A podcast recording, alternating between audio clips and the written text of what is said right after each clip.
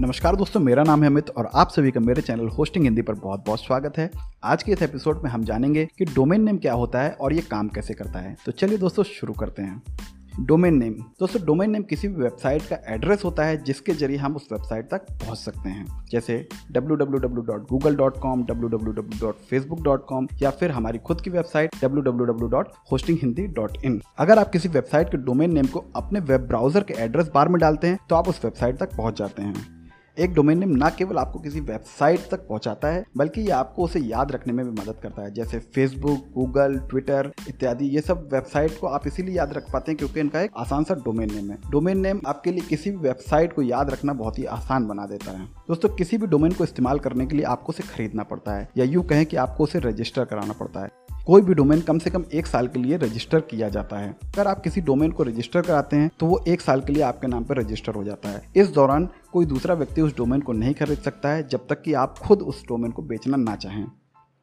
आमतौर पर एक डोमेन आपको पाँच डॉलर से लेकर बीस डॉलर के बीच मिल जाता है। ये प्राइस कम या ज़्यादा भी हो सकती है। ये डिपेंड करता है कि आपको डोमेन सेल करने वाली कंपनी क्या ऑफ़र दे रही है या फिर आपके डोमेन की एक्सटेंशन क्या है। जैसे dot com, dot in, dot O R G, dot U S, dot E D U, etcetera बहुत ही तरह के डोमेन नेम एक्सटेंशन आते हैं, जैसे कि आप अलग अलग दामों में खरीद सकते हैं।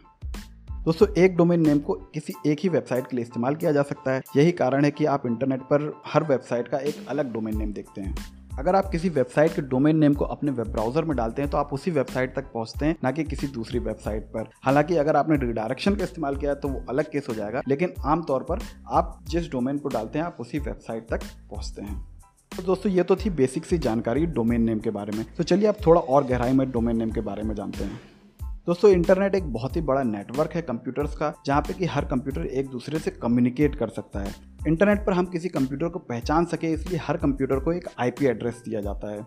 यह आईपी एड्रेस एक नंबरों की श्रृंखला होती है, जैसे 102.55.11.12 इस तरह से ये आईपी एड्रेसेस होते हैं। तो दोस्तों कंप्यूटर्स के लिए इन्हें याद रख पाना या फिर इन्हें इस्तेमाल करना बहुत ही आसान होता है, लेकिन किसी आम इंसान के लिए एक नंबरों की श्रृंखला को याद रखना बहुत ही मुश्किल होता है। यही कारण है कि डोमेन नेम को लाया गया, या यूँ कहें डोमेन नेम को बनाया गया। आप डोमेन नेम्स को आईपी एड्रेस का दूसरा रूप मान सकते हैं। आप इन्हें आसानी से याद रख सकते हैं और आसानी से इस्तेमाल कर सकते हैं। आप खुद ही सोचिए कि अगर आपको किसी वेबसाइट पर जाना है और उस वेबसाइट के पर जाने के लिए आपको बार बार एक नंबरों की श्रृंखला को टाइप करना पड़े तो ये आपके लिए कितना मुश्किल होगा। डोमेन नेम इस चीज़ को बहुत ही आसान बना देता है और हम लोग आसानी से popular websites Google Facebook Twitter के डोमेन नेम्स को याद रख पाते हैं। अगर आपको आईपी एड्रेस के बारे में और जानकारी चाहिए तो आप मेरी दूसरी पॉडकास्ट को भी सुन सकते हैं। वहाँ पे मैंने आईपी एड्रेस के बारे में संपूर्ण जानकारी दी हुई है और बहुत ही आसान शब्दों में समझाया। तो अगर आप उसकी जानकारी पाना चाहते हैं तो आप मेरा दूसरा एपिसोड सुन सकते हैं। दोस्तों इंटरनेट पर हमारी वेबसाइट भी एक कंप्यूटर द्वारा होस्ट की जाती है, जिसे कि हम वेब सर्वर कहते हैं। इन वेब सर्वर तक पहुँचने के लिए हम डोमेन्स का इस्तेमाल करते हैं। दोस्तों, मुझे लगता है कि अभी तक आपको एक डोमेन नेम के बारे में एक बेसिक सी जानकारी हो गई होगी। तो चलिए, अब जानते हैं कि डोमेन नेम काम कैसे करता है। ये थोड़ा सा टेक्निकल कंसेप्ट है, लेकिन मैं इसे आपको आसान शब्दों में समझाने की कोशिश करूँगा। मुझे उम्मीद है कि आपको ये समझ आएगा। जो कंसेप्ट अभी मैं आपको समझाने जा रहा हूँ, इसमें चार चीज़ों का इस्तेमाल होगा। पहला वेब सर्वर दूसरा डीएनएस सर्वर तीसरा नेम सर्वर और चौथा है वेब सर्वर तो दोस्तों, जब भी आपको किसी वेबसाइट पर पहुँचना होता है, आप अपने वेब ब्राउज़र में उस वेबसाइट का डोमेन नेम डालते हैं। जैसे ही आप उस वेबसाइट का डोमेन नेम अपने वेब ब्राउज़र में डालते हैं तो आपका वेब ब्राउज़र इंटरनेट से रिक्वेस्ट करता है कि उस वेबसाइट को आप तक पहुँचाया जाए। अब इंटरनेट एक ग्लोबल नेटवर्क ऑफ़ सर्वर्स जिसे कि हम डीएनएस सर्वर कहते हैं, उनसे संपर्क करता है और आपकी रिक्वेस्ट उस तक पहुँचाता है।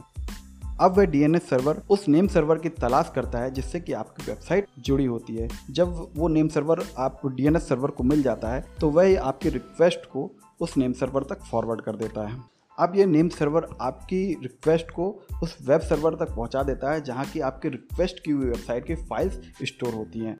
अब वह वेब सर्वर आपकी रिक्वेस्ट के जवाब में उस वेबसाइट की फाइल्स को आपके वेब ब्राउज़र तक पहुँचा देता है, जो कि आपको उस वेबसाइट की तरह नज़र आती हैं। दोस्तों, ये एक बहुत ही छोटा सा कंसेप्ट है, लेकिन थोड़ा सा टेक्निकल लगता है हमें, लेकिन आप इसे थोड़ा सा समझेंगे तो आपको आसानी से समझ में आ जाएगा। दोस्तों, अभी तक हमने जान लिया कि एक डोमेन नेम क्या होता है और ये कैसे काम करता है। अब चलिए जानते हैं कि डोमेन कितने प्रकार के होते हैं। बेसिकली डोमेन तीन प्रकार के होते हैं। एक होते हैं टॉप लेवल डोमेन दूसरे होते हैं country code top level domain और तीसरे होते हैं स्पॉन्सर्ड टॉप लेवल डोमेन तो चलिए पहले हम जानते हैं कि टॉप लेवल डोमेन क्या होते हैं। दोस्तों टॉप लेवल डोमेन वो डोमेन होते हैं जो कि डोमेन नेम सिस्टम की लिस्ट में सबसे ऊपरी लेवल में रखे जाते हैं। जैसे dot com dot O R G dot net dot info इत्यादि। इसके अलावा कुछ और डोमेन है, जैसे डॉट बीच डॉट क्लब और भी बहुत सारे। हालाँकि इनमें से सबसे ज़्यादा पॉपुलर टॉप लेवल डोमेन जो है, वो आज भी डॉट कॉम है। हर कोई आज भी डॉट कॉम डोमेन को ही लेना चाहता है। दोस्तों, जो दूसरे टाइप के डोमेन होते हैं, वो country code top level domain होते हैं। ये कंट्री स्पेसिफिक डोमेन होते हैं। जैसे कि हमारी वेबसाइट है होस्टिंग हिंदी डॉट इन तो यहाँ पे हमारा डॉट इन एक्सटेंशन है।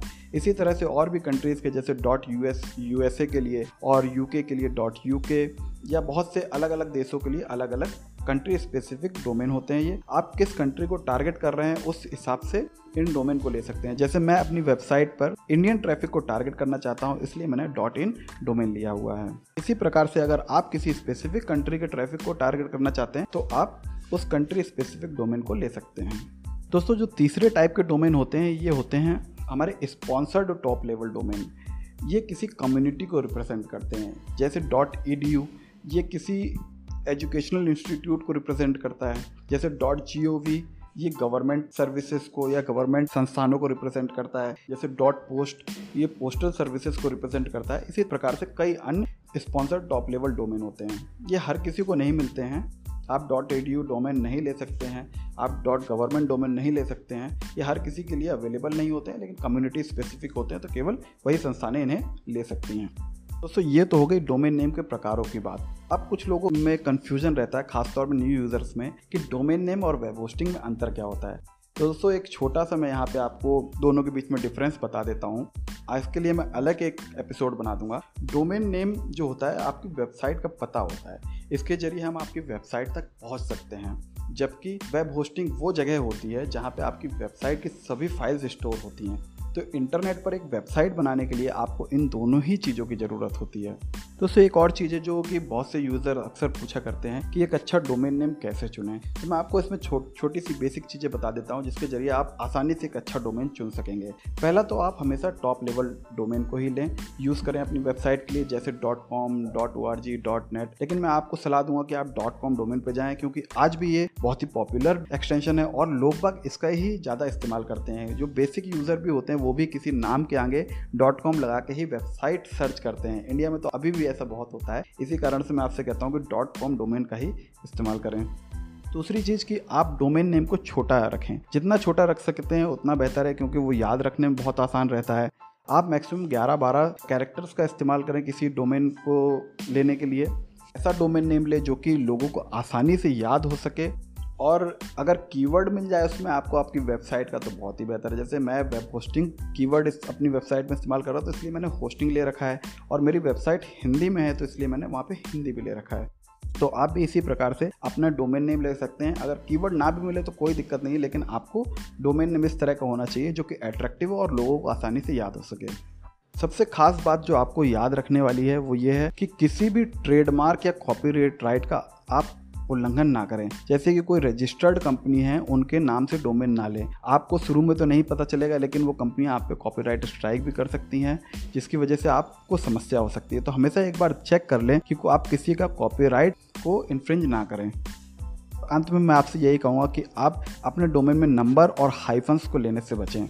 हाइफन्स आज भी बहुत ही स्पैम एक्टिविटीज़ के लिए आज भी इस्तेमाल होता है और नंबर्स वाले डोमेन मुझे नहीं लगता कि याद करने में उतने आसान रहते हैं। इसलिए आजकल आपने देखा होगा कि बहुत कम वेबसाइट ही हैं जो कि नंबर्स का अपने डोमेन में इस्तेमाल करती हैं। अदरवाइज़ आपकी मर्ज़ी है, आप जैसा चाहें वैसा डोमेन ले सकते हैं और डोमेन बहुत ही आसानी से सस्ते में मिल जाते हैं आज के टाइम पे। तो अगर आपको वेबसाइट बनानी है तो आपको वेब होस्टिंग ले, लेनी पड़ेगी और एक डोमेन नेम लेना पड़ेगा।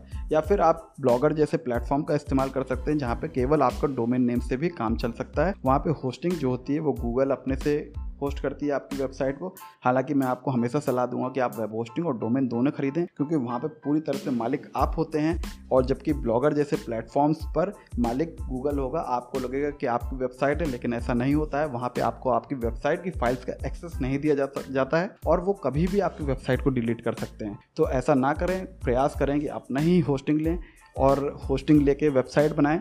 ये आपको थोड़ा सा महँगा ज़रूर लगेगा, लेकिन एटलीस्ट आपके पास आपकी वेबसाइट की फाइल्स का एक्सेस होगा। दोस्तों, एक और प्रश्न बहुत पूछा जाता है कि सब डोमेन क्या है? तो मैं आपको बता देता हूँ कि सब डोमेन आपके डोमेन का ही एक पार्ट होता है। जैसे आप अपनी वेबसाइट पर एक शॉप बनाना चाहते हैं तो आप उसके लिए एक स्पेसिफिक डोमेन अलग से रख सकते हैं, जैसे shop dot Google dot com या shop dot hosting Hindi dot in मैं इस तरह से बना सकता हूँ। अलग वर्जन इंग्लिश वर्जन बनाना चाहता हूँ तो E N dot hosting Hindi dot in इस तरह से मैं सब डोमेन का इस्तेमाल कर सकता हूँ। जब आप एक डोमेन खरीद लेते हैं तो आप उससे अनलिमिटेड सब डोमेन्स बना सकते हैं। यह आपके ऊपर निर्भर करता है कि आप कितने तरह से अपने सब डोमेन्स को इस्तेमाल करना चाहते हैं। दोस्तों, इसके अलावा भी एक और जो प्रश्न बहुत ही कॉमन पूछा जाता है, वो है डोमेन प्राइवेसी क्या है? दोस्तों आई कैन नाम की एक संस्था है जो कि इंटरनेट पर रजिस्टर हुए हर डोमेन की जानकारी रखती है। यह संस्था हर डोमेन के मालिक को अपनी कुछ जानकारियाँ पब्लिक के लिए अवेलेबल कराने के लिए कहती है, जैसे आपका नाम, पता, ईमेल एड्रेस, फ़ोन नंबर इत्यादि। तो अगर आप ये सब जानकारियाँ पब्लिक में ज़ाहिर नहीं करना चाहते तो आप डोमेन प्राइवेसी खरीद सकते हैं। आप एक डोमेन प्राइवेसी खरीद लेते हैं तो आपकी असली जानकारियों को प्रॉक्सी डिटेल से बदल दिया जाता है। तो दोस्तों, मुझे लगता है कि अब आपको डोमेन नेम के बारे में काफ़ी जानकारी हो गई होगी, आपके कुछ बेसिक डाउट्स भी क्लियर हो गए होंगे। तो अगर आपको मेरा ये एपिसोड अच्छा लगा हो तो मेरी वेबसाइट पे ज़रूर विज़िट करिएगा एक बार और मुझे कमेंट करके बताइएगा कि आपको मेरे पॉडकास्ट कैसे लगते हैं। तो इसी के साथ मैं आपसे विदा लेता हूँ और अगले एपिसोड में मैं आपके साथ कुछ और नई जानकारियाँ साझा करूँगा। तो मेरी वेबसाइट पर आते रहिएगा और मेरे चैनल को फॉलो करते रहिएगा। नमस्कार दोस्तों।